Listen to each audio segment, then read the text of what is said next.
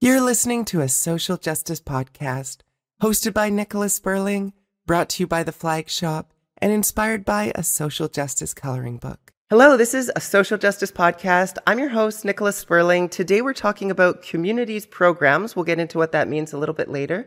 And I'm joined by Alex DeForge. Uh, Alex, can you introduce yourself, please? Yeah. Uh, so my name is Alex. I use they and them pronouns, and I work at QMUNITY. I'm the programs manager now.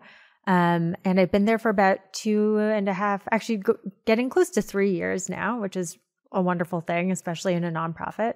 Um, so I've really seen things change and grow over time and been working to help better the lives of 2S LGBTQIA plus people.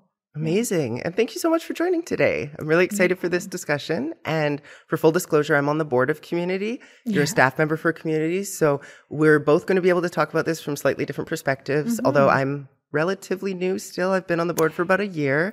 So you're going to know a lot more than I am about what QMUNITY does. And, and I'll be leaning heavily on you to, to talk about uh, specifically the programs that QMUNITY offers and why they're important. And uh, to start with, what is QMUNITY and what does QMUNITY do? Perfect opening question. Yeah, so QMUNITY is BC's Queer, Trans, and Two Spirit Resource Center. Um, and we've been around for getting close to 35 years. Am I getting the math on that right? Maybe. Sounds... I want. yeah, I want to say it's even I, longer. I think maybe it's forty-five. I know that there's. I think it's forty-five years now. Um, I think next year is the forty-fifth year because somebody alerted me to that, and I was like, "Oh no! Oh no!" Well, it's a to... weird um, origin story because, from my understanding, QMUNITY and uh, Vancouver Pride were sort of the same organization for a while, yeah. and then they split off into one. One is taking care of events, and then the other one is taking care of community services. Is yeah. that your understanding as well? Yeah, that is my understanding, and that like for a long time it was just sort of uh, like held out of somebody's basement, essentially. Like that was, and and I think that's a story of a lot of both Pride societies as well as uh, community service organizations that mm-hmm. are doing like social services. Um, but I, I when I see pride societies throughout BC, they do do a lot of social services themselves, which I think is wonderful because it dovetails really well with the work that we do. And there's always ways we can support that. Um, but it's also true of Vancouver, and I think people don't realize that. Um, so for a long time, uh, QMUNITY was just called the center, um, which is mm-hmm. like a mm-hmm. piece of history that I think is important to think about when we talk about what QMUNITY does um, because there was a long time where QMUNITY wasn't able to do our work as openly as we are able to do it these days, where we sort of had to covertly go as the center. We've gone through a lot of different name changes, um, and we've landed on you know QMUNITY, BC's Queer Trans and Two Spirit Resource Center. Um, what that means, and I, I sort of change my spiel on this every year. The way that I've been explaining it to people is that um, because you know, I guess I could just and we probably will do some of this of like listing all the different programs and services that we offer, and that list just gets like obscenely long. It's just there's so many things that we do at this point um, that I tend to describe it as um, ways that we support people at every stage of their life, and that can be um, supporting youth and supporting their caregivers, that can be supporting seniors, that can be supporting adults, that can be supporting like the service providers around all those people. So other service providers that aren't just us, whether they're counselors, um, working in schools or whether they are social workers working in employment centers and trying to sort of make all those puzzle pieces fit together to make sure that the life journey of somebody from, you know, being a, a, youth to being a senior is something where they're supported and seen and celebrated um, with their identity as someone that's 2S LGBTQIA um, and also at the intersections of their identity, which is something that I like to sort of draw out that we're not there to only support people um, around SOGIs, so like their sexual uh, orientation and their gender identity, but to also think about how that is something that is part of a whole person and mm-hmm. how they have all these identities that are, are part of that. And, to, and that's something that we want to serve at QMUNITY as well. Right. And when you talk about all of these things that QMUNITY offers, it sounds like it has to be a massive organization to make all of this happen, right? Yeah. So, what are we talking about in terms of the size of QMUNITY, staff members? Um, I don't know if you want to get into budget, but you know, like, I mean, is yeah. it a is it a really large organization? I would say it, it depends on how you measure organizations. And it, it's funny. I was watching um, I was at a conference this weekend um, called with the Enchante Network, which are based out of Ottawa, and they sort of like help a lot of queer organizations and adjacent organizations network together. And they had divided up what they considered small organizations and large organizations, just sort of like a, a black and white split for the purposes of like getting an understanding of the network. Mm-hmm. And I think, and we obviously fell into large according to them. And it was because they're like, if your budget is more than like, I think the number was like 200,000 K a year. And I was like, oh, that's so small. That's like four staff members at most, but probably three or 2 mm-hmm. Um, so in the nonprofit scheme of things, I'd say we're like medium sized. This right. is, I think that usually we fall under, if you're thinking in, in terms of categories, we have at any given time somewhere between 12 and 16 staff members it definitely seems like we're bigger. And when I started QMUNITY, I was like, how is it possible that there are all these programs, some of which I'd accessed, some of which I'd, I'd had friends that had accessed these programs. And I was like, how does this all happen? And a big answer to that is volunteers, mm-hmm. um, unpaid labor. I'm also kind of a unionist on this, but but volunteers, as we know in the nonprofit world, make the world go round and, and make Absolutely. these things work. I mean, you're a board member. It's a volunteer position. Board members don't get paid. Yeah. And um, also coming from Vancouver Pride, I spent six years on their board. That wouldn't happen without all the volunteers either. Oh, yeah, exactly. And so for any given, you know, event, program, right down to like admin work, our front desk, we have about at any given time 90 active volunteers that are doing all of these bits and pieces, which make it seem like we have this huge staff. And it's actually, we have this small staff and these amazing, passionate volunteers that help us do this work. Right. And I, out of curiosity, because I've wondered this with uh, any organization that relies so heavily on volunteers, how do you decide what is the role of a volunteer and what's the role of a staff member? Like what deserves to be paid, what doesn't, kind of? It's a it's a really good question because I, I I have like two hats for this. I have like my union hat, which is like all work deserves to be paid because we live in this capitalist society and people need to live. I have this other hat um, that says we definitely don't have the funding to do that. Yeah. The the way that we sort of make the decisions is if the role um, has like responsibilities where it either has maybe like liability or accountability that crosses a, a certain threshold. I think that sort of makes its way into something that would be a paid role. So like if right. someone's if someone has to make decisions about safety, that should be paid. Mm-hmm. Um, as opposed to uh, somebody who's like showing up to support the work and doing the things and facilitating. those are sometimes unpaid roles, depending on what they look like, or sometimes they're people get honorarias depending on what kinds of labor they're contributing, but those are often what we put as like the volunteer roles that tend to have like a little bit less riding on them. Um, or if like, are we allowed to swear on this podcast? Go for it. I was gonna say, if like shit hits the fan, you know, like we don't rely on our volunteers to do the the work. Um, mm-hmm. And I think that's a, the big difference of like you know. Making sure you're not putting them in, in these uncomfortable positions. Yeah, and putting them in harm's way. Right. Yeah, making sure that even if it's something that's a little bit lower level decision in the sense that, or like less high stakes, I'll say that. Mm-hmm. I'll put it, if it's like the kind of decision that would be made, but it could, you know, really affect um, even like an event. Um, mm-hmm. those kinds of things have to be done by staff members so that we're not saddling volunteers with the responsibility of Right. I think I think board members are kind of the exception to that rule, where board members are making high stakes decisions all the time. And yeah, I mean, it's kind of you you get into the conversation around working boards and governance boards because there's there's yeah. a whole other type of board that exists that we, we don't have at QMUNITY where mm. the board does all the work because the organization can't afford to have staff. Yeah, and then you end up in this weird transitional period where you're trying to get your board from a working position to a governance position so that yeah. the staff can take over those responsibilities and those volunteer positions are just about sort of guiding the direction but the staff are doing really all of the work. Absolutely. Absolutely. Mm-hmm. i think that happens a lot um, especially with when i think in non in the nonprofit world there's always that tension. And i think that oftentimes boards face that tension and yeah. we dealt with that at vancouver pride for a while. I, I was a captain for vancouver pride before i became a board member.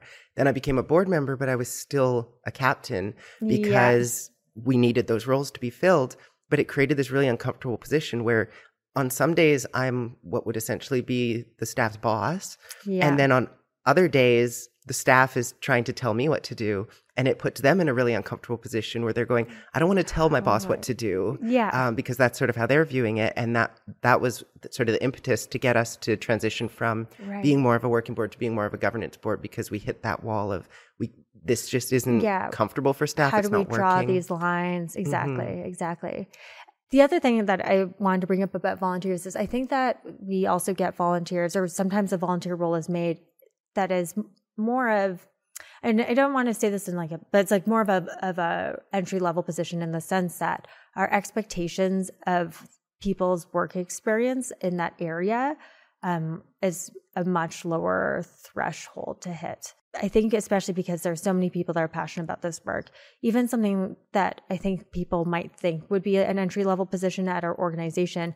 Often the people competing for those roles have years and years and years of experience. So mm-hmm. our volunteers sometimes come to us when they're passionate about the work, but they also want to gain experience in that area. So maybe they don't have any experience like facilitating youth groups, but they do have experience like doing all sorts of other work and they come to us and they start volunteering in part to fulfill this thing in them that wants to do some good in the world and also in part to get some experience doing something that they doing like a work like job that they're mm-hmm. passionate about that gives them the like a foot in the door the ability to say to other organizations that they have that experience Right. And uh, you see that with pretty much any job application. It'll say, we require five years of experience in this industry. And you go, but I'm just out of school. How do I get that How do I experience? No one's going to hire me to get the experience, but I need the experience to get hired. And it's this catch 22.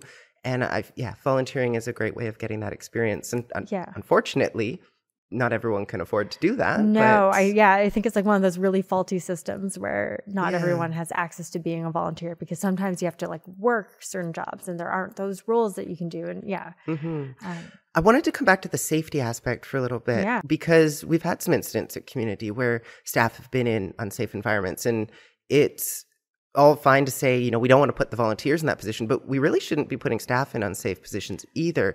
With Vancouver Pride, when I would do uh, outreach trips, we'd go all around BC.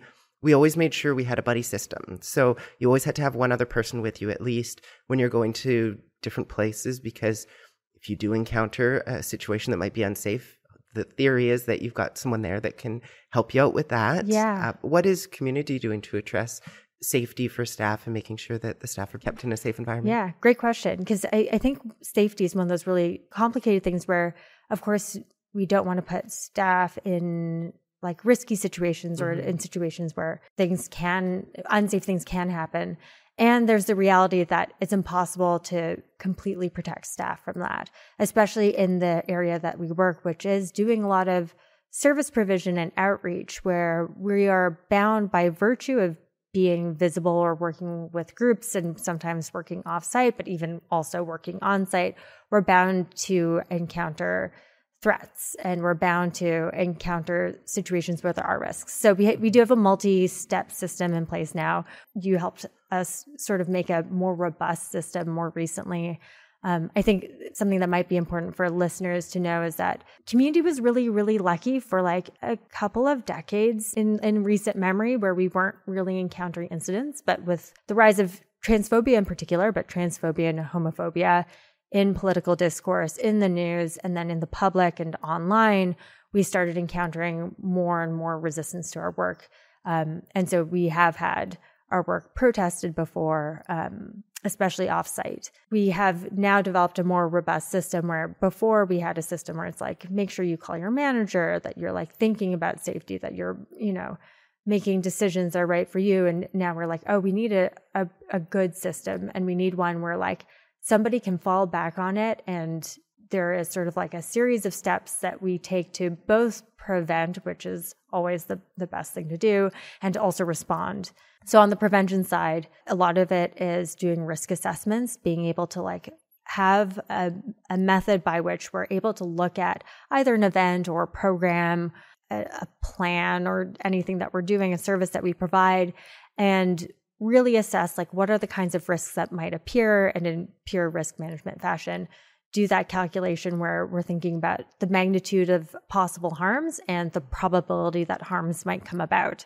And then afterward, assessing, okay, here are all the risks that we can foresee, um, both ones that are very unlikely and ones that are you know quite probable. And then we have to make an assessment of like is this thing worthwhile to go through with? Kind of like a matrix that you're yeah yeah we use a matrix. And then and then there's sort of like this you know less subjective. I mean all of it is kind of subjective but there's a there's sort of a judgment that we have to come to at the end of doing a risk assessment which is figuring out like is this still the right thing to go through with? The the matrix also like lets us think risk by risk you know like take stock of each one and think are there mitigations that we can take? And so that's sort of step two is what can we do about any given risk? So a really basic risk that workplaces think about all the time is like fire you know at any given like event or workplace you have there is a risk of fires happening if you know on site for all sorts of reasons and so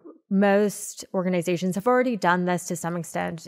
Fires are fairly unlikely, but also really bad, like high mm-hmm. magnitude of badness. And there's low. also a history of fires being used to target queer people. Yeah, that's actually very true. And that's true like in Vancouver and true across BC. Most places have sort of mitigations, right? On site, you have like fire extinguishers and you mm-hmm. have an exit plan and there's a muster point of where people meet and there's like different ways that leaders in the building think about getting people out and there are alarms that sound and there's like calls that sometimes automatically go out to fire stations if somebody pulls a fire alarm. And so mm-hmm. if you mm-hmm. think of all of those as being mitigations, all those things reduce the risk of those harms coming to pass, even if a fire happens. Step two is trying to figure out what are the mitigations. And for us, a lot of it is uh, much in the same way that you're talking about, like always making sure that there's at least one other staff member on site and or volunteer, um, making sure that we at all times have at least two people in attendance um, and that there's a point person at any offsite event so that you know there's somebody in a partner organization or somebody on site or like maybe it's a manager at the community center that we're running a program out of but there's someone that we can talk to and talk to quickly that mm-hmm. can help us problem solve and troubleshoot um, that we have phone numbers of and making sure that we sort of have a phone a phone tree system where if a manager isn't on site, which oftentimes there is now, but if a manager isn't on site, that there's a manager that's reachable at all times. Right. And yeah. sometimes the work that QMUNITY does requires putting yourself in situations that may be less safe than would otherwise be the case if you weren't putting yourself in that situation. And one of those would be helping out with these counter protests that mm-hmm. keep happening um, or that have to keep happening because there are hateful individuals scheduling protests around the country, around the province, different municipalities uh, trying to either get SOGI removed from schools or just target um, drag storytime events, things like that. What is QMUNITY's approach to dealing with those types of situations? I think I think that this is something that we're starting to come to terms with. We're like we don't have a full response yet to this, and I mm-hmm. I think that with so I can tell you what's happening for the upcoming event. Um, Which will be a past event when this podcast yeah, so when. The, when this podcast airs, um, it will be past September 20th. And September 20th is right now the plan for the largest anti SOGI protest that I think across Canada that we're will have experienced in mm-hmm. a long mm-hmm. time. QMUNITY decided that where we fall right now on the spectrum of of like the kinds of support services we do is making sure that we continue with the support services that we already do and and trying to figure out how to ensure that. So for us that actually means closing our office for the day and everybody working from home so that you still have somebody to turn to and that they can turn to a, a worker who is also safe in a safe place. Right. Um, and that was a bit of a difficult decision to come to. I think that there was a time where it's like, well, it should be, you know, make sure that our office door is something that people can walk through. And if we can't guarantee that the office will be a safe place either, it doesn't make a lot of sense to put our staff in that kind of support situation because it's also not within their job description. Mm-hmm. Um, and so the work that they want to do or choose to do, and including the work that I might choose to do around the protest, doesn't fall under exactly the QMUNITY umbrella. And we have to sort of think long term like what are the goals and the goals are doing things like continuing education um, and making sure that we're combating the misinformation and disinformation that's happening that's sort of like fueling these protests mm-hmm. um, and making sure that we're thinking about responses that are really about continuing to provide those services to the people that are most affected by these kinds of anti SOGI protests, which are queer people at the end of the day. Protecting our staff in a way where they can continue to provide those services is like our number one priority. And then the other thing that we are doing and that I'm doing as a program manager is like engaging with partner organizations um, and allied organizations. Like I, I was recently talking to um, to somebody from the BC Federation of Labor who was like, Hey, and if you're at that protest and you like just need some like big burly guys in front of you, and I was like, I might take you up on that. Mm-hmm. Um, and thinking about like how we um, actually like start talking to people that are are sometimes part of the community and sometimes are allies and and thinking about how we you know use that power yeah. And I mean, yeah. on that note, it's kind of a tricky situation because you bring in the big burly guys, you have to really make sure that everyone is peaceful because oh, you yeah. know that the other side is going to try to label you as antagonistic, as violent. Absolutely. And you have to be careful of that. And so much of the rhetoric is politically motivated.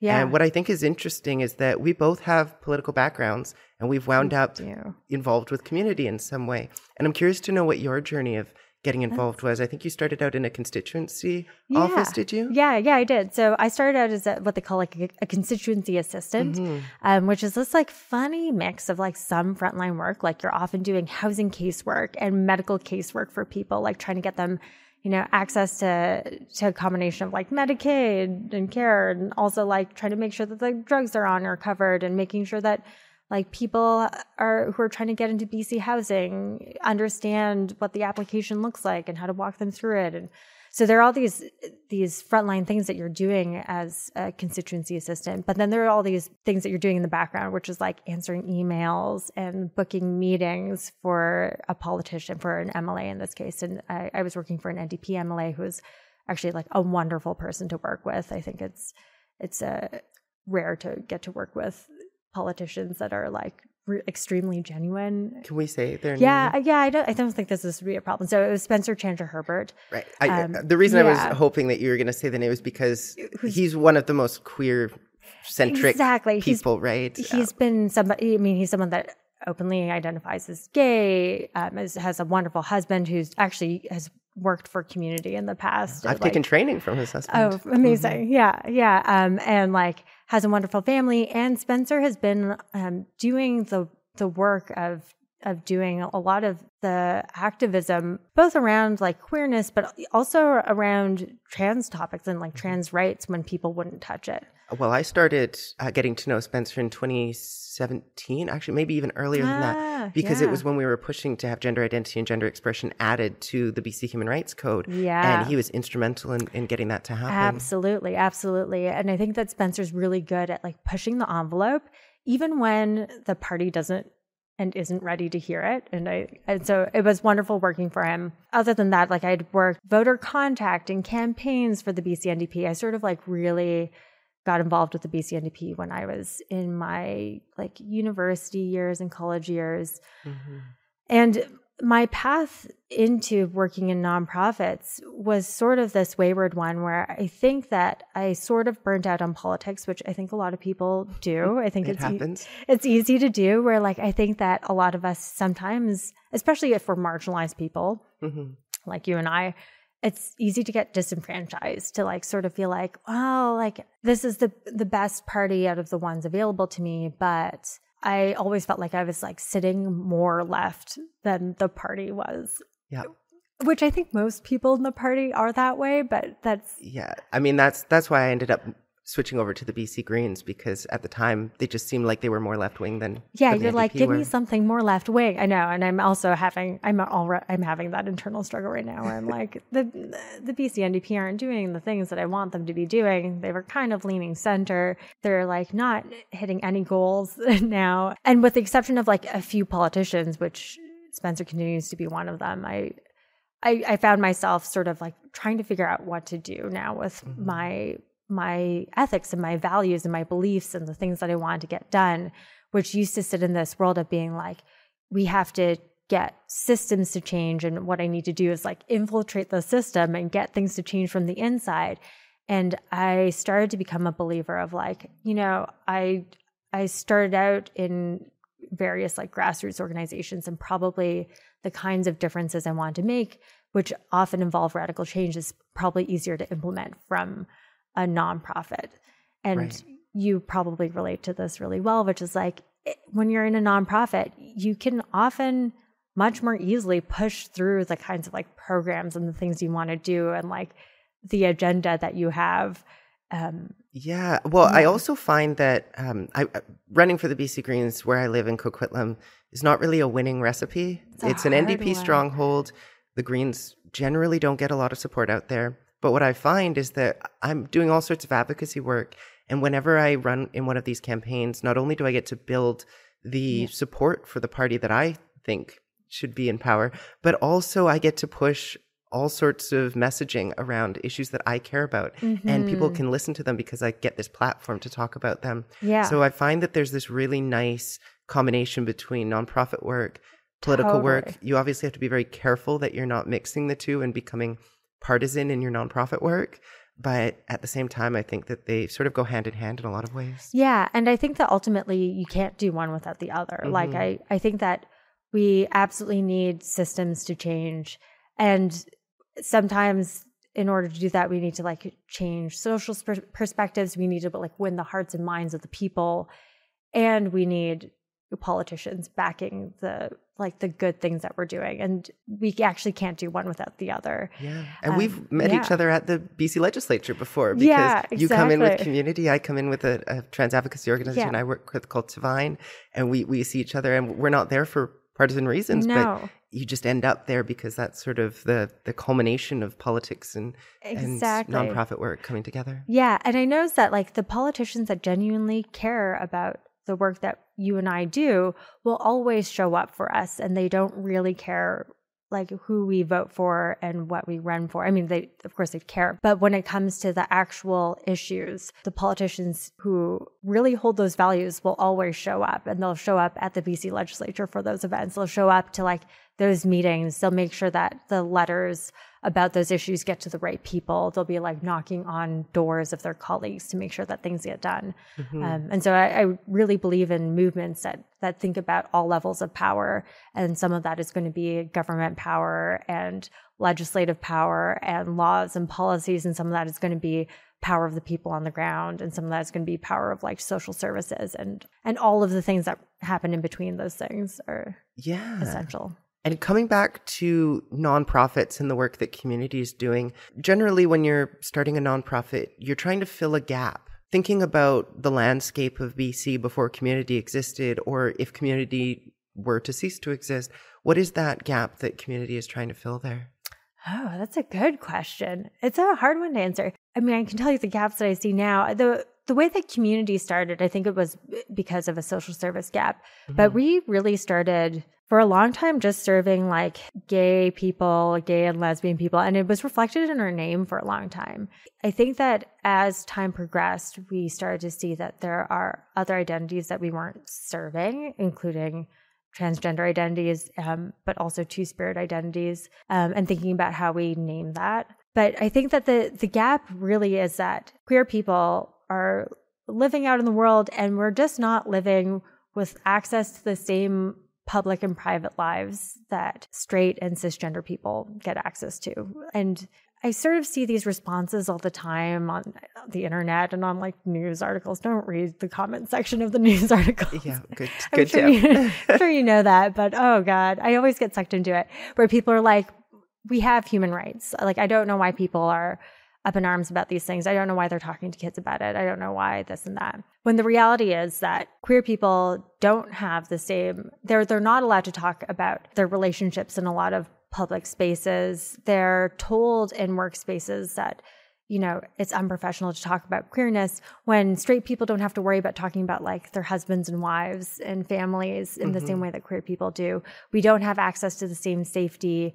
We face all kinds of discrimination, both when like trying to access housing or trying to access jobs or just like in regular life of like getting on and off a bus. And so there are all these ways in which queer people were not being served in the same way by a society that's supposed to be equitable and is supposed to be valuing of diversity and and supposed to value inclusivity. And so that space that we fill is really any sort of space where we think that a service or a program might be able to prop up people um, or might be able to sort of like help them move through the world better. Mm-hmm. And sometimes that comes from the side of like propping up individuals and communities. And sometimes it comes from the systems change side of like trying to educate an employer about how to make their workspace more trans inclusive. But yeah, any sort of gap that we can find that will bring us uh, like that bit closer to a more equitable society, that's the gap we're trying to fill. Right. And I mean, I operate mostly in the trans advocacy realm. So a lot of times when people approach me and they say, I'm being discriminated against in, in the workplace, mm. right? I, I'm either not able to find work. How, how do I deal with that? Or more often than not, it's I just don't have money to access the care that I need, medical care, counseling. Absolutely. So one of the big ones um, I think that QMUNITY fills in terms of a gap in our communities is that piece around counseling. Yeah. Right. If you're dealing with $25,000 a year income, you don't have money to spend oh $200 on a counselor. Yeah. So being able to go to QMUNITY and say, I, I need help and have counselors there, that's a huge one for, for the people in my network. It's absolutely like a, it's a huge thing. And I have many friends who have accessed our counseling program because let's face it, counseling ought to be in my ideal world, we wouldn't have to have a counseling program because counseling should be something that's covered mm-hmm. under our healthcare system. It is basic healthcare. That um, and dental. That and dental. Oh my gosh. just I would just like to have some some access to free counseling and dental. Wouldn't that be nice? Mm-hmm. Um, and on top of that, because the world's a hard one to live in, especially for queer, but especially for trans people, and especially these days the incidence of depression and anxiety is exceptionally high. Like it's the majority of queer people are living with anxiety and depression. And to be clear, not because they're and queer. not because they're queer, right? Yeah, not because they're queer. It's because mm-hmm. they're living in a world that rejects them, that has prejudice against them, a world where like they have families reject them. They, yeah, because it's like hard to move through the world and hard to like express one's gender and to talk about sexual orientation. People are already living with mental health issues mm-hmm. because mm-hmm. of the ways that the world is like oppressive and then they're trying to like function in this world that's already hard to function in. It's like hard for the average person to function in, in this world. Like the average person needs mental health care. I think everyone should go to counseling. To oh God, honest, yeah. yeah. yeah. I'm like always trying to tell my mother she's not going to listen to this podcast. You can yeah, my, my yeah. mom does it. My dad's the one I, who's like, resistant. yeah, I'm always like, everyone should go to a counselor. So we provide free counseling as well as low cost counseling. Um, I wish we could just provide everyone with free counseling, and that's the ideal that I'm trying to work toward mm-hmm. by scrapping together grants. But in the meantime, we also provide low cost counseling. Which is kind of funny that you're going typically to the government to get grants yeah. for counseling when the government should just be funding it through our healthcare system. Oh, instead. absolutely. I, I often sort of say that working in a nonprofit is this like funny thing where my ideal world is that a lot of the time, a lot of our work wouldn't really need to exist. And mm-hmm. the reason that exists is because there's like a bunch of gaps in the foundation.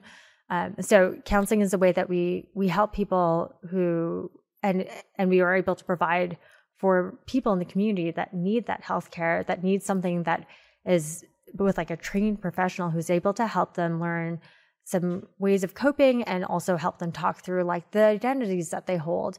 And I think our counseling program is especially unique because not only are we able to match people to counselors based on identities, but also based on sometimes like things like cultural identities too. So um, I don't I don't access our own counseling program because that would be unethical. But mm-hmm. I know that for me, I see a trans counselor who is also Asian, and um, I'm Asian and, and transgender. And so for me, that is immensely helpful because I get to start out a counseling session without having to like explain the background things of the emotions that I'm dealing with. And mm-hmm. there's sort of this like basic level of understanding through shared identity. And so that's something that QMUNITY does that is a little bit revolutionary. Oftentimes people pick counselors, you know, sort of like based on probably just like bios. I'm trying to think of what I did before really thinking about it. I just it. went to a whole bunch until finally Until something was- clicked, yeah. Yeah. Yeah, and and so sort of there's that like trying to figure out who might be a good counselor and trying to and and also trying to skip that process of like possibly going through some pretty painful introductory counseling sessions Mm-hmm. when somebody just does not understand your identity, which might be a big thing that you have to talk through. And if you're paying for it, I find sometimes it feels like you're just throwing your money away because you go to these sessions, you pay a whole bunch of money for them, and then it doesn't work And out. like, and you're like, well, then I have to start over with someone else. Yeah, yeah. And then you have to like go tell like all your trauma to someone else. And so Mhm. we try to to make the system a little bit different by trying to pair people's identities as well as pair people's needs to the counselors that we have.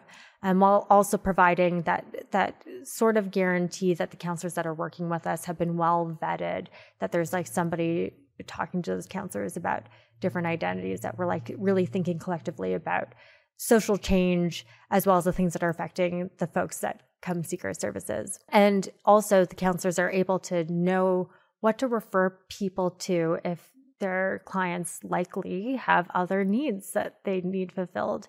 Right. Yeah. But I also think that the other thing that pairs really well with those counseling services are the peer groups. And and I think that sometimes it's thought of as just like social groups when peer groups often at a place like communities serve as informal mental health care and the way that communities care for each other. Um, And that's hugely necessary because that used to be something that could be accessed through Catherine White Holmes and Wellness Center. yeah. Their services really have been diminished. So Yeah. having that at QMUNITY is something that is really necessary, it's especially like now. the place yeah Mhm. yeah so like i know that our transgender peer groups are a- absolutely like bursting at the seams. We have a group called autistic queer peers which is also bursting at the seams. Um, we have a peer group for parents of trans kids which is like started i want to say only one year ago and has been rapidly growing because parents who want to support their kids they don't always don't know how. And so being able to talk to other parents who are going through similar struggles allows them to figure out what are like the resources and information that they want to have on hand and they want to provide others with And how does Yeah. that differ from uh, PFLAG, or do you work sort of in conjunction? Or is there just so many people seeking these types of? just so many people. Yeah. I think there's just so many people seeking these services. I think that, and this is something that I, I think maybe depends on like the PFLAG chapter, but I think that we have a much more, we have many more nuances of what our peer groups look like and the, the sort of intersections of identities and the specific things that the peer groups do Mm-hmm. than P flag usually does. I know that they've been a little bit more proactive in recent years about making sure that they have like BIPOC peer groups for youth and things Right. like that. But for for us, that was always baked into the system. So the the way that a peer group starts is a minimum of two people say that they want a peer group themed around something. So uh, an example is like there's a Spanish speaking peer group that we have of like uh, Latinos, Latinas, and Latinxes of, of peoples, Latines, I guess is the other word, who want to come together and have a, a shared lived experiences of also having that identity. Mhm. Um, and so what we have is minimum of two people who want to facilitate, and then we just launch it. We we start advertising, and we and it never fails as a model because it's sort of like if you build it, people will come. Right. Um, so it, it really starts in a, like a true grassroots way where it starts with like sometimes at first one person and then two people and then three people saying like we want this thing to exist and then it blossoms from there and we just facilitate them having the space whether that's like literal physical space or that's like mental space and resources and online space and resources Yeah, and it feels like a lot of times the people that are seeking the services are also people that are interested in maybe volunteering and helping to create that space for other people too. Yeah, absolutely. And I think that's a way in which people also find like one of the one of the things I did before I became a manager at QMUNITY is I I used to be like their main research and data social impact researcher. So I was like one of the titles, one of the many titles I held. Um And one of the things I found was that people were reporting that by participating in programs where they felt like they were relied upon and that they were providing support for others, that actually gave them meaning and motivation um, in ways that were actually good for their mental health. And so, people seeking services might also be the same people that are the right volunteers for us mm-hmm. for so many reasons. And one is that it it serves people in a real way to also volunteer, um, where they get to be part of QMUNITY. C O M M U N I T Y. They get to be part of community as well, but they get yeah. to be valued. And it's also a space where we really, really valued lived experience. And we value lived experience the same way that I think other organizations value like work experience and volunteer experience, because there's like nothing like lived experience that can teach somebody how to help others. Like there's nothing like struggling through a system yourself that will help you help others. Yeah. Yeah. I mean, that's, that's kind of one of my mottos is be the person that I needed when I was younger.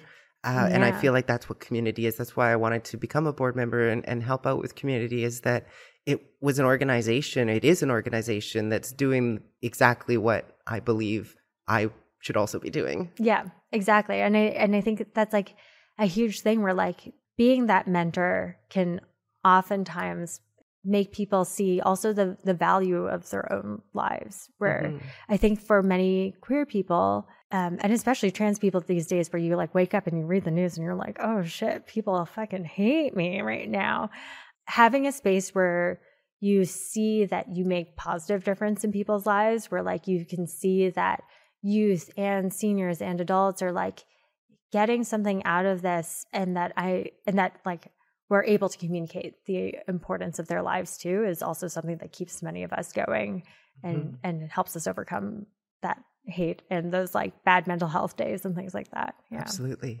now i don't want to leave out anything that QMUNITY does so i went on the website and mm. uh, i see that QMUNITY offers youth services seniors and older adult services employment support services counseling and a trans id clinic do you think that accurately encompasses all of the programs QMUNITY is doing? Are there things that that leaves mm, out? It definitely leaves out. So, I mean, does it, I guess the question is, are there like really obvious glaring things that leaves out?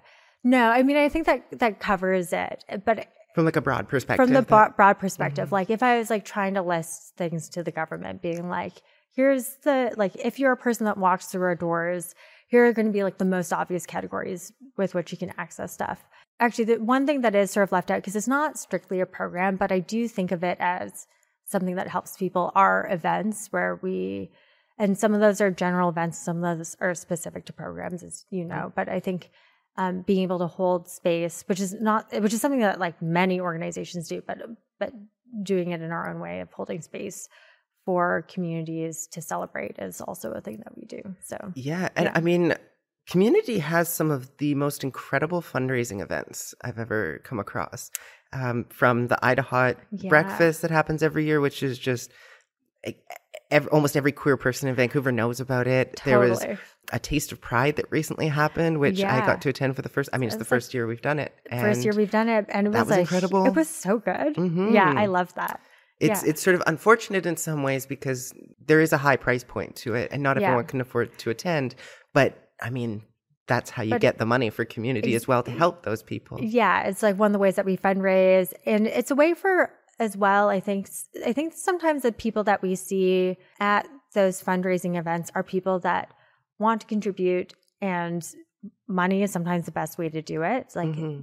volunteering is maybe not for them or it's not in the wheelhouse or they don't have the time but maybe they do have the funding and i also think that there's like a different community that gathers around those events that wouldn't be normally accessing our our other events that are lower barrier and and so mm-hmm. there's like a, a, sort of a different aspect to those yeah it's definitely yeah. a different crowd yeah um, it's a um, different crowd. I'm always I, I don't know about you but whenever i'm there i'm like oh god did i dress up enough for this? Like every time. I'm not the type of person to dress up typically so yeah, yeah that's always going through my head.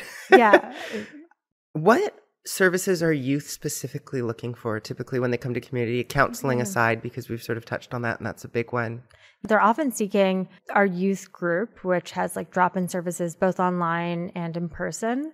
Um, and so they're often seeking co- like community. Mm-hmm. i I often talk to people about how like we get youth that come to our space and they've never even met like they sometimes they haven't even met like another trans person before and they're surrounded by adults that are trans i mean we do have staff that aren't transgender we have some cisgender staff but i think the majority of our staff are transgender and, and gender diverse um, Such an interesting it's really interesting. contrast to most organizations. Oh gosh, right? like the only time in my life I've gone to work and been surrounded by other trans people. Mm-hmm. Um, and so youth come through our doors, they suddenly get to meet other trans people. And our programs, our youth drop-in programs, are have a majority of trans youth there right. now, and so they also suddenly get to meet other youth going through these experiences. They they also have a majority of BIPOC youth, and so they get to meet youth that are like are people of color that are are racialized, that are black, that are indigenous, that like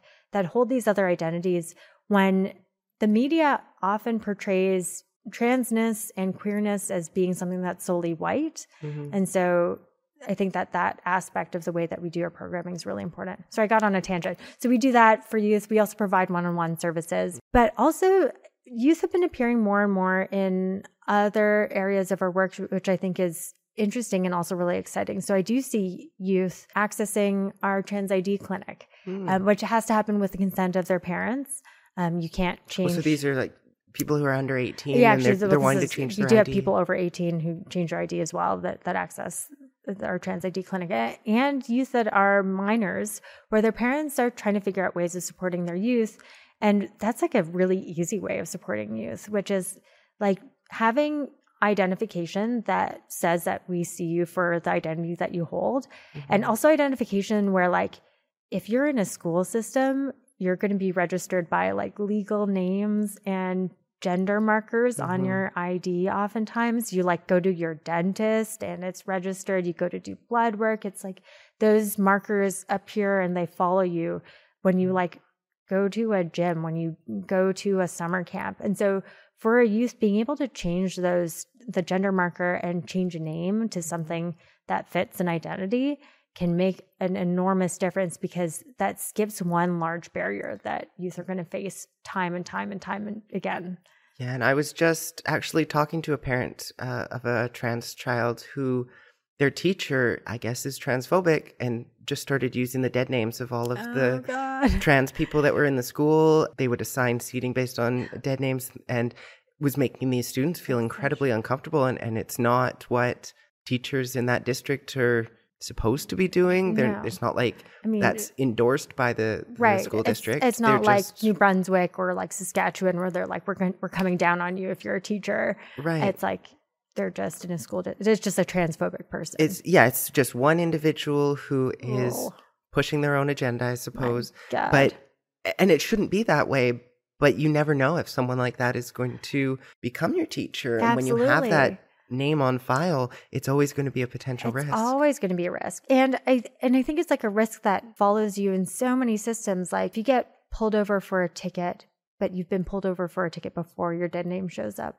There's like all sorts of things where like if we are thinking proactively about how to make use lives easier and thinking about how to support them, it's such like a low barrier, easy thing to do to make sure that they're identified correctly and to use a name that feels good to them. Mm-hmm. Like, what an easy thing, you know, if only things were that easy all the time. Yeah. yeah. So that's something where we see youth accessing that and and we see even minors sometimes accessing it with the support of their parents which is always huge mm-hmm. um, and it's not easy for parents to go through but I, when parents are doing it i can tell that what they want is the best for their youth yeah. Right.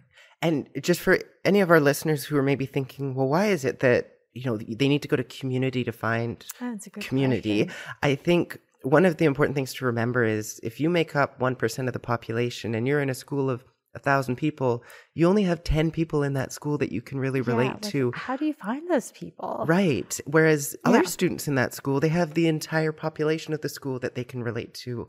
Absolutely. Mm-hmm. Absolutely. And it's also like, not only how do you find those people, but like, how do you find the space to have that conversation, mm-hmm. right? Like, maybe you even know in your school who is like another trans person, another BIPOC person that's queer. Like, maybe you know, or you have a guess, but it's hard to ask, it's hard to figure it out. Mm-hmm. Maybe there aren't many safe spaces to have that conversation in. And so having a physical space or an online space that you can show up to as a youth and be like, oh, all these youth here are queer, and everyone's introducing themselves with names and pronouns, and people are talking openly about gender expression, and they're they're talking about the things that affect their lives, and and suddenly these conversations aren't so fraught with like taboo. You really see like the difference in youth. It's like a night and day change where suddenly they're able to talk about the things that they are feeling that are affecting them. Yeah. Mhm. And you might think, well, some schools have GSAs. Is that a possibility? And and sometimes it is. Sometimes it and is. other times you hear these stories of schools that have policies of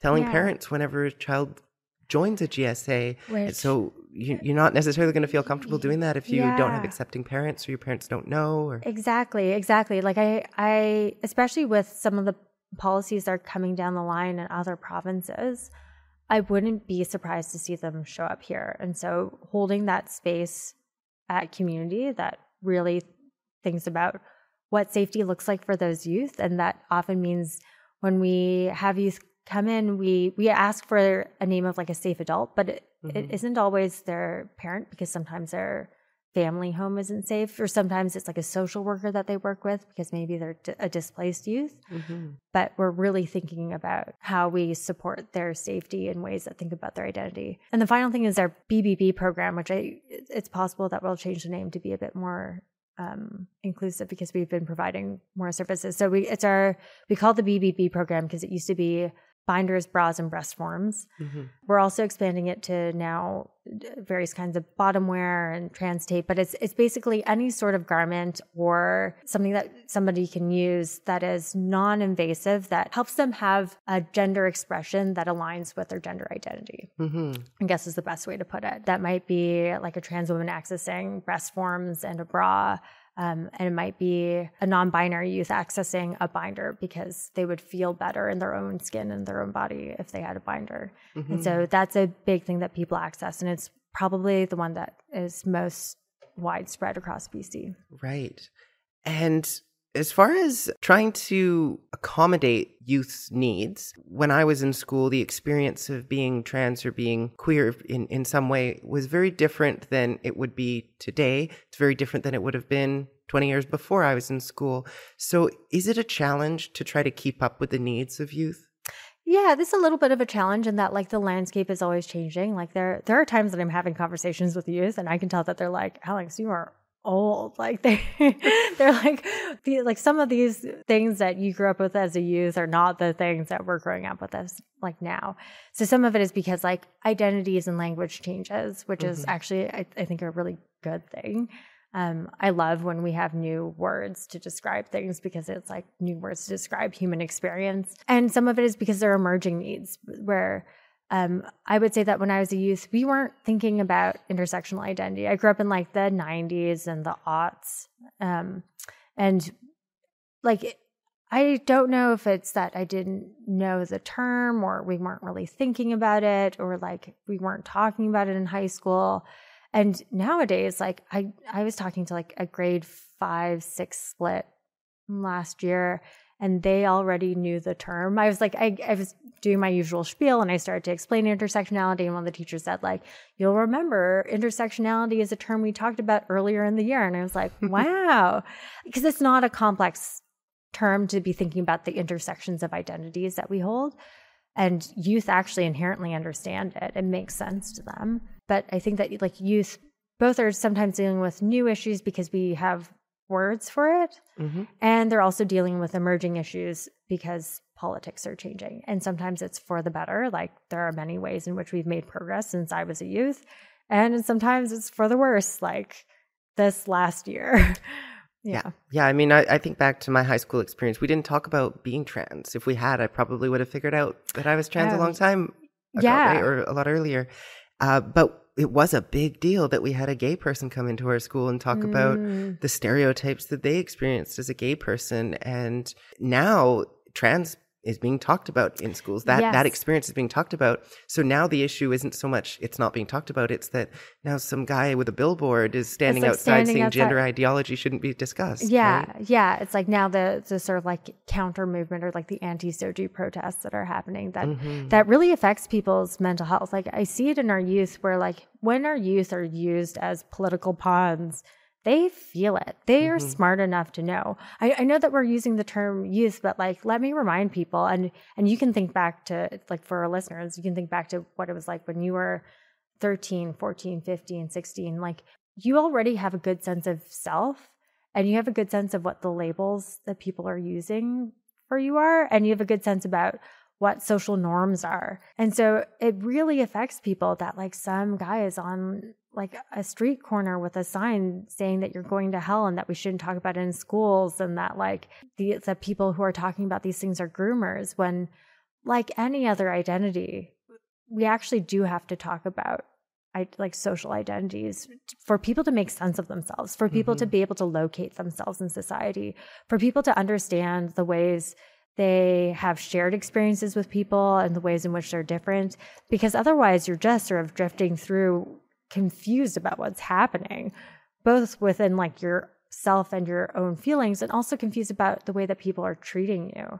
Without language to do that and without having those conversations in schools, what are we doing? It's supposed to be an educational space where people are supposed to encounter ideas that help them move through society. Right. Yeah. And on the other end of the spectrum, what is it that seniors are coming to QMUNITY for?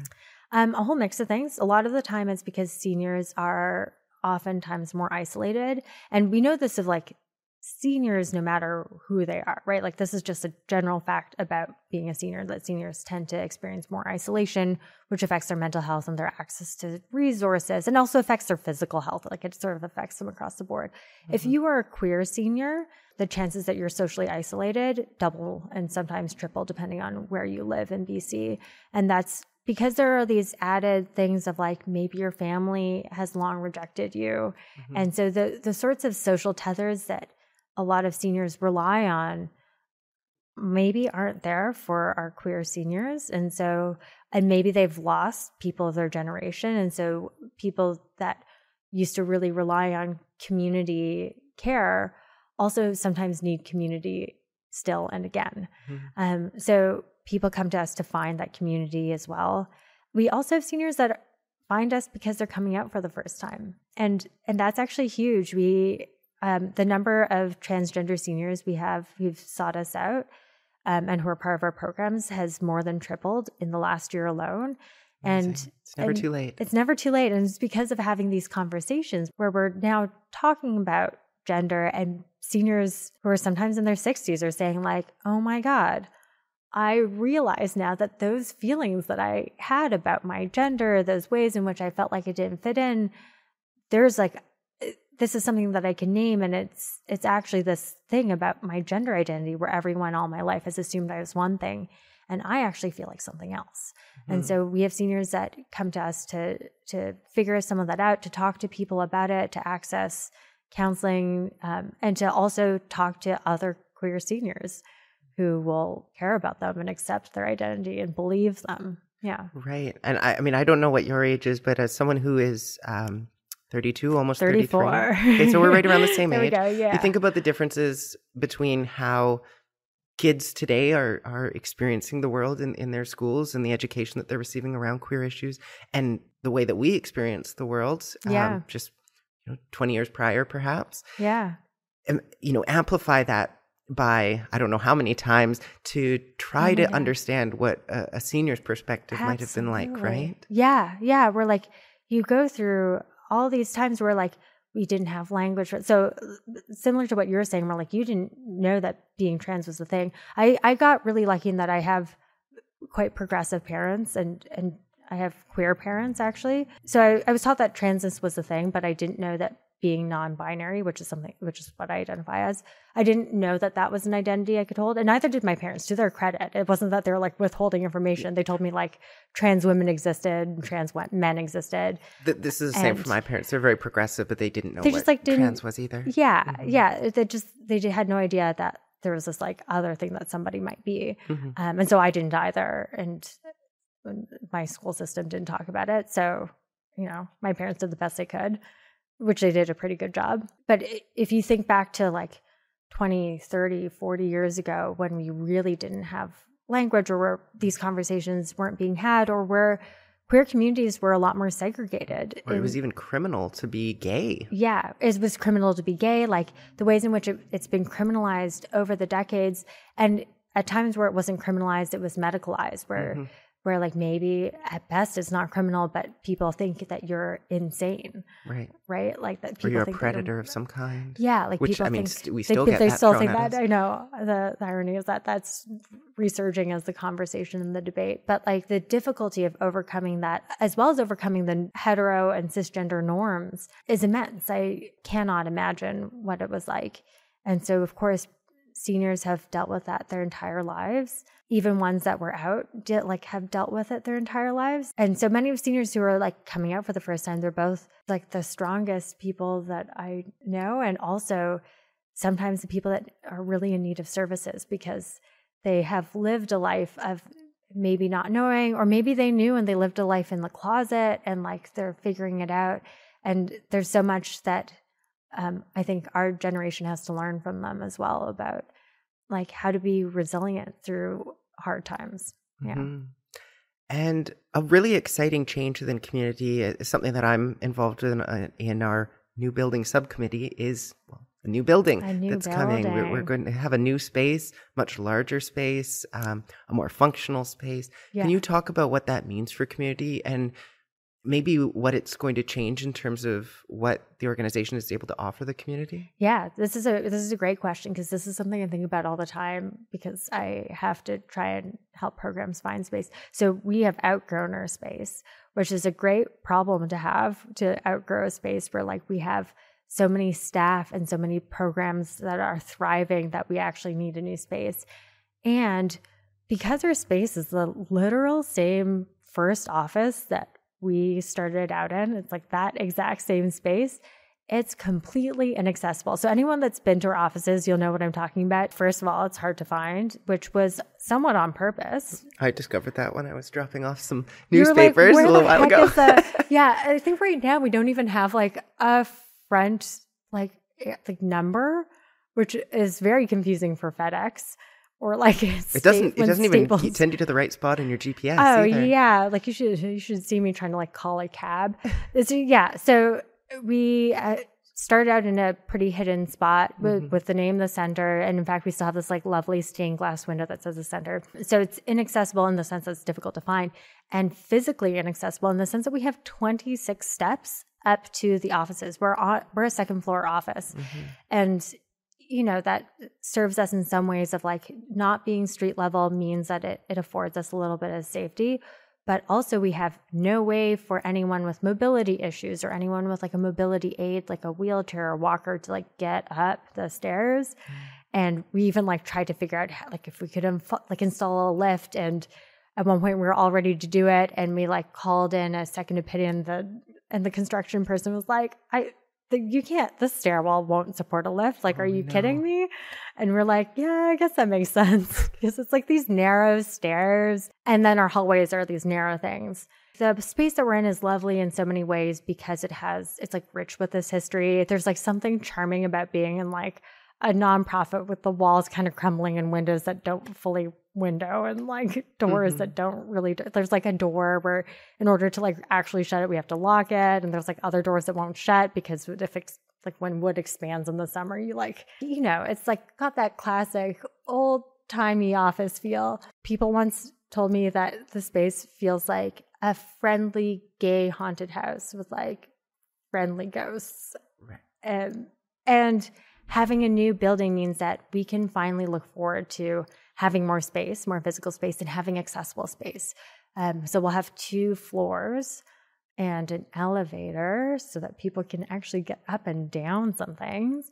Um, and even the opportunity to do smudging inside of the building. Yeah. um, not as widespread as we had hoped because of some complications. some complications to do Um, with like venting and things. There's so much thought being put into uh, making sure that it is approached through an intersectional lens. You talked about Yeah. intersectionality earlier. Um, we've got a whole indigiqueering process happening. Absolutely. It's just really exciting. I, I'm work in the construction industry. Mm-hmm. Um, I, I run a construction company, so I know sort of what's involved in doing these big renovations or new builds.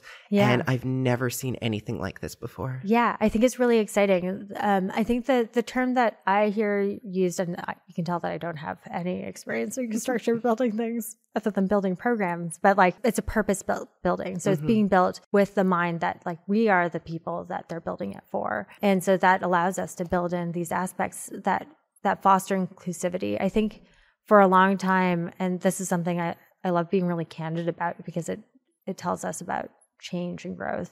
For a long time, we said we included Two Spirit people, but we didn't have anyone Two Spirit on our staff. And so we included Two Spirit people by name, which mm-hmm. is not enough. Like, we definitely had Two Spirit people accessing our resources, but it wasn't representative of the Two Spirit people that we know need our services. Being able to build in, like both by virtue of having staff members that serve that are Indigenous and and doing it that way, but also building a space that is also inviting of Indigenous people that says like this is the space that you belong into. Um, I once heard an Indigenous artist who, who's a, a Two Spirit artist say that sometimes walking around Vancouver, he feels like a stranger on his own land. Like he mm-hmm. he's walking through like the West End, and he feels like a stranger and like he doesn't belong on the land that's like his ancestrally his. Right. And it's I- just had experience. And I think about that a lot when I think about our new building. I mean, I think about that a lot, but I think about that when I think about our new building, about trying to build a building where it feels like it belongs to Indigenous people too, that they get first say on some things, mm-hmm. which is not something that's often afforded to them unless it's like an Indigenous organization. And thinking about what it means to be on Indigenous land doing this work, the work that we owe to them or that and that I owe to them as a settler in this space to start prioritizing their needs and also knowing that the ways in which we prioritize their needs will often be good for us too. I think that there's a way in which the the things that they've come to the table with is saying like we want indigenous art, we want smudging for ceremony to be something that's available. All these things actually serve everyone and not just indigenous folks. And so I think that there's also this real beauty to the way that inclusiveness happens when we're thinking proactively because it oftentimes the steps help everyone. I think it's also really interesting how neurodiversity is being incorporated into the design as well. Uh, you would think with an organization that focuses on queer issues, you would have bright colors everywhere, but that's not mm-hmm. something that is going to be particularly welcoming for a lot of neurodiverse people. So we've had conversations about how to mute colors, how to make sure that you can see that this is a queer space without making it uncomfortable for for other people. Yeah, absolutely. Like I think that when we think about queerness, we think about the rainbow. And when you think about when people are actually seeking services, like you might not want to always work in a room that is like rainbow colored. There's this office. I mean, the office is still there, but we repainted. Um, but for a long time, we hadn't repainted it, and it was God. It was like bright purple and bright green and bright pink. I think that maybe we allowed youth to paint it at some point, which was like a nice idea. Um, and it's now our employment services office. And we have workers that are neurodiverse, uh, as well as clients that are neurodiverse. And they were like, this office is, they used to call it the overstimulation station. Um, because like it was just like really hard to work in. Like they would keep the lights dimmed, also because if you turn the lights on all the way, like it's too bright in there. Right. Um, and I think with the way that employers and service providers are thinking now, we're now realizing that neurodiversity is something that exists in a larger part of the population than I think was originally assumed.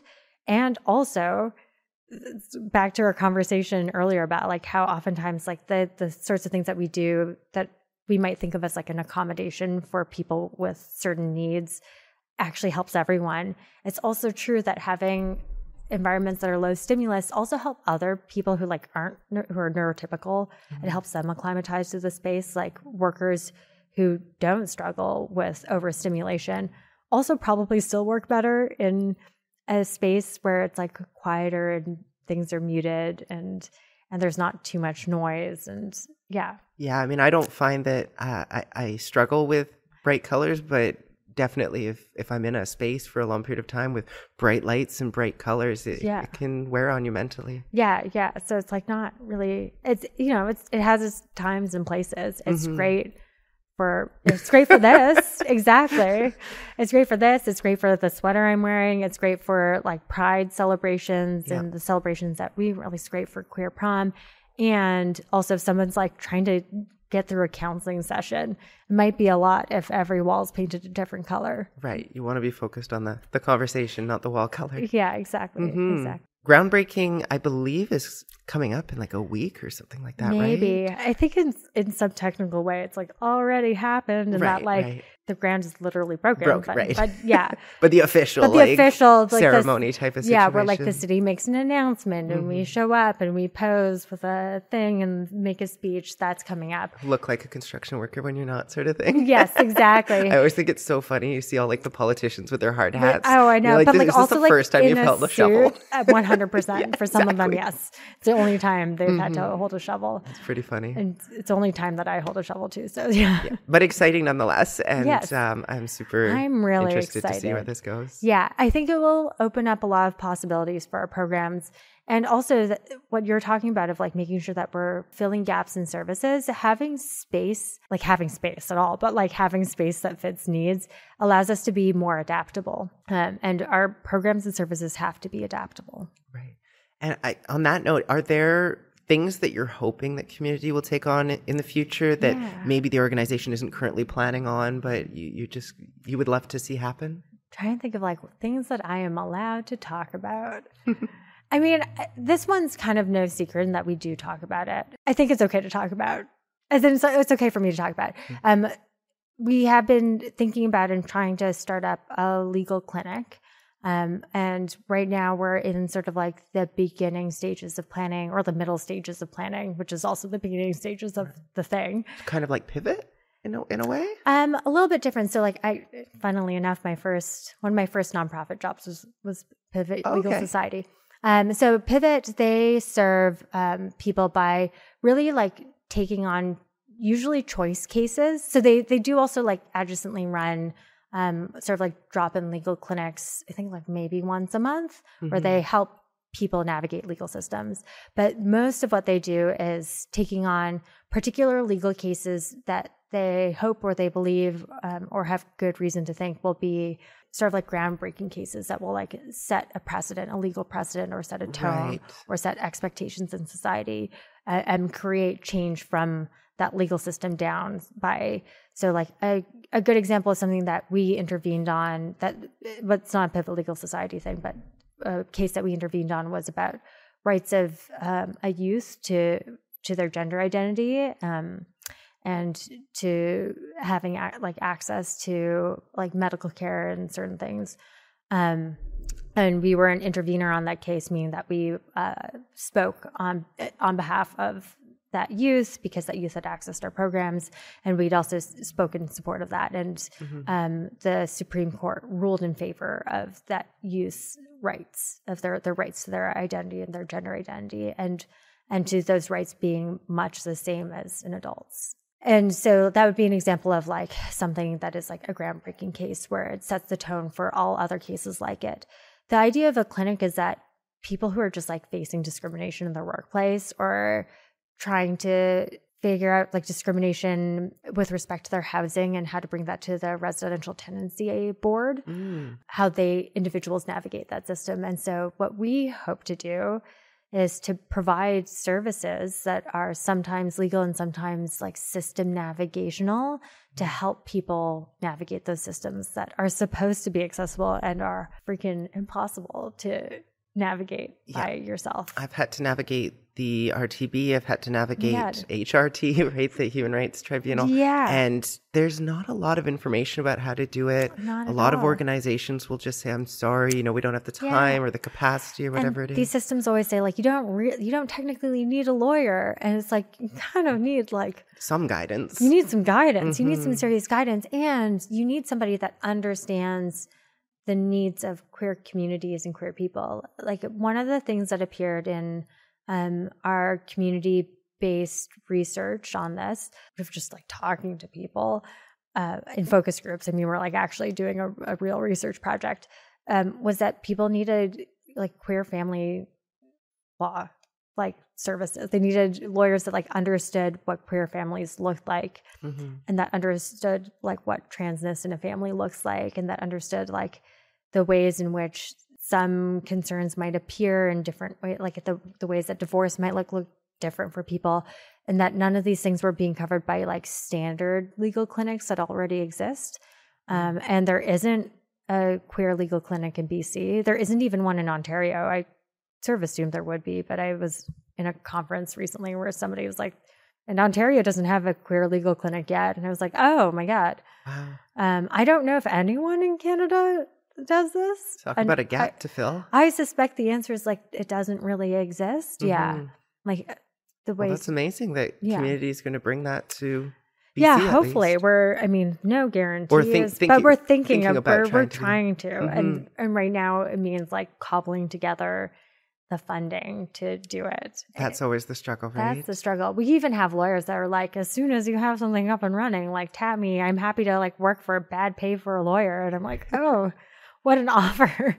Yeah. Absolutely. Yeah. I mean, I know some local lawyers that do that quite often and they're absolute champions for yes offering services, either pro bono, low bono. Oh yeah, I, one of them was like... even on our podcast. Oh, um, nice. Um, for anyone listening, that would be Barbara Finley on the Ageism ah, podcast. Barbara Finley is amazing. We Absolutely, really look to Barbara Finley for like the resources she provides. And, yeah, yeah, she's a huge champion of queer rights. Yeah, absolutely. Mm-hmm. absolutely. Before we start wrapping everything up, is there anything we haven't talked about? We've talked about a lot mm, of hmm. things, um, but is there anything that you wanted to bring up before we, we start wrapping things up? Like I know that one of your natural wrap ups is like how to support QMUNITY. And that, will be my next yeah, question. Yeah. Yeah. And maybe this is just like a part part of an answer to that. But I do want people to be thinking really critically about the ways in which they are like supporting queer people in their lives and supporting these conversations on like the correct side of the conversation at like dinner tables and things like that. I think that like when we think about how we're going to move forward for coming battles um, when it comes to policy and legislation and the the ways that schools are thinking about like anti-SOGI work and mm-hmm. And for some reason embracing it and the way that we're seeing sort of like this like pendulum swing toward a more conservative government at all levels of government the way that we win those fights is by winning hearts and minds of people um, and that means that we have to have these discussions. And so if you're a person that's like listening, and if you're queer, think about the people in your lives that can be advocates and the allies so that you're not always on the front line doing this work. Yeah. I talk about this a lot. I think yeah. we've discussed this in other episodes, but there's so much pressure put on queer folks to put in the work of educating and yeah. You know, a- answering people's questions and really having to take on a massive oh, mental yeah. strain. Like and you're like an organizer, an educator, an activist, a politician. Like you do all of it, right? But we shouldn't all have to be like a jack of all trades to. Yeah, and I think a true yeah. ally isn't someone who just says "I support you" and then stays silent. An ally is yeah. someone who champions the cause and and does that education piece and hopefully is coming from a place of, of knowledge and understanding yeah. as well when they're doing that yeah like think about like you know again this will be like after the the anti-SOGI um, protests and the counter protests but like think about showing up for those kinds of things because that won't be the last of those i'm sure uh, yeah i mean yeah. i hope it's the last but oh, chances are yeah, I wish, I wish, I hope so. I hope so too. Yeah. Um, but also think about like writing to politicians, talking to like, if you're a parent, talking to other parents about this stuff, mm-hmm. um, and talking to like your youth about these things, whether or not your youth is actually queer, because by having these conversations, it tells your youth that like, regardless of whether or not they're queer, that you believe them, you care about their identity, and you care about their well being, and. Mm-hmm it's one of those things that like we we have to really start having these conversations in all spaces that we can't just have them in like queer spaces and social service spaces and around pride like we need to start making sure that um, as a community and as allies and as a society at large we're we're thinking about like social demonstrations and demonstrations of kindness and care for queer communities. Yeah. Absolutely. And uh, you mentioned some really great ways that allies can help support queer folks. What can our listeners do to support QMUNITY specifically? Totally great question. I love these kinds of questions. The there's like an obvious answer. One of them is like like give us funding. Like and sometimes that's like five dollars and sometimes that's like a thousand dollars and all those those like bits of funding help us do the work we do. Um it, it also makes sure that we are in a position that is stable and predictable. Mm-hmm. Um, and that's really important for a nonprofit to make sure that we're like able to pay people's wages to do the hard work. And are donations tax deductible? They are tax deductible. We are a registered charity. Fantastic. Um, so you get to like put tax dollars where you wish that they were going because you get that tax refund. Mm-hmm. Um, other things you can do, we do have volunteer opportunities that appear and that come up. Um, and so you can get in touch with us at volunteer at qmunity.ca. Is a really highly recommend that. Yeah, as a volunteer myself. It's a wonderful thing to do. Um, and then other things like I think that sometimes people don't realize the power that they hold. Like if you happen to like I don't know, know like politicians or people in power, if you have the names of like funders or someone that would be useful for us to know in a time where we're kind of like fighting a war on all fronts to provide really basic services that are essential to people. Sometimes being like making those introductions between someone like me, who's like a programs manager that's like trying to get things off the ground or trying to protect my colleagues and trying to protect the programs we run. Um, if you want to make those introductions, get in touch with us. You can find our contact on line, so reception at qmunity.ca, um, or you can contact me directly. And my email is on our website, alex.deforge at qmunity.ca. And you just be like, I heard the podcast and I know somebody who might be able to help with this thing, or I thought of someone, or like I happen to be in contact with someone who's on like the board of directors of this big company. Let me make that connection. Or I work in a social service that might be helpful to you as well. Um, I also welcome people who like work in adjacent things or who are like, I'm a librarian and I want to start like a drag story time at my library. How do I do that? And who can I be put in touch with? Mm-hmm. So, um, any of those things that aren't always money and aren't always your time, um, those things are immensely helpful. Um, so, feel free to get creative. Yeah. Wonderful. Well, thank you so much for joining me on the podcast today. You, it's Nicola. been a pleasure. Yeah. And this has been a social justice podcast. I'm your host, Nicola Spurling. I've been joined by Alex DeForge today for a conversation about QMUNITY's programs. You've been listening to a social justice podcast hosted by Nicola Spurling, brought to you by the Flag Shop, and inspired by a social justice coloring book.